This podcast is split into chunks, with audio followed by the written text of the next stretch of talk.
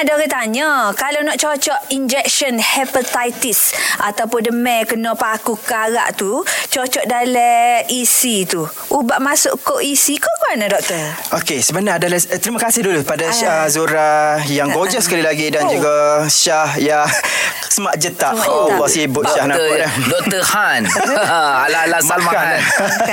Okey, sebenarnya daripada segi rawatan ni kita bukan sekadar guna ubat ni, kita guna holistik lah secara nasihat apa semua lifestyle modification dan juga ubat. Ubat ni dia juga banyak cara kita bagi kepada pesakit dah. Betul, betul. Ha, salah satu dia adalah topikal. Contohnya kalau kudih luar kita sapuh terus sahaja. lah. Nah, Ah. Lepas tu dia melalui enteral. Enteral ni masuk melalui salur pencernaan dan dia pergi Oh. kepada sistem. Ah, Dan juga satu lagi parenteral. Parenteral. Ah, parenteral tu melalui kulit. Kulit. Ah, melalui kulit. Enteral ni sama ada masuk ikut mulut Aha. ataupun masuk ikut punggung. Nah, ataupun masuk letak bawah lidah. Okey. Ah, Okey.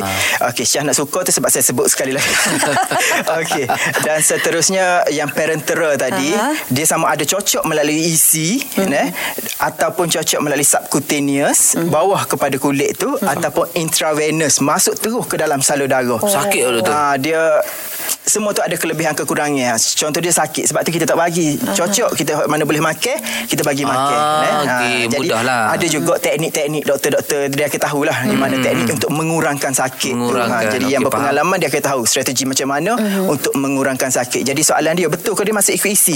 Iyalah dia masuk ikut isi. Oh. Tidak semua ubat boleh bagi cocok. Dia bergantung kepada apa tu substan yang aktif dalam ubat tu. Dia bahan Ah, kimia yang aktif tu dalam ubat. Oh. Jadi dia sesuai untuk mana secara cucuk melalui isi ataupun Ah, bahasa perubatan intramuscular, Intramuscular. Ah, ataupun dia sesuai cucuk inco- intravenous terus ke dalam salur darah lagi cepat Lagi eh. cepat, Ah, oh. ah, ataupun melalui oral. Oral. Masing-masing ada kelebihan, ada kekurangan dia lah. Contohnya kalau intramuscular, contoh ku isi ataupun bawah kulit subcutaneous ataupun intravenous melalui salur darah, dia mesti orang yang terlatih lah. Ah, kalau intravenous subcutaneous tu, dia boleh juga bagi kepada patient. Contoh dia pesakit sendiri cocok, contoh dia insulin. Ah, jadi dia cocok 就。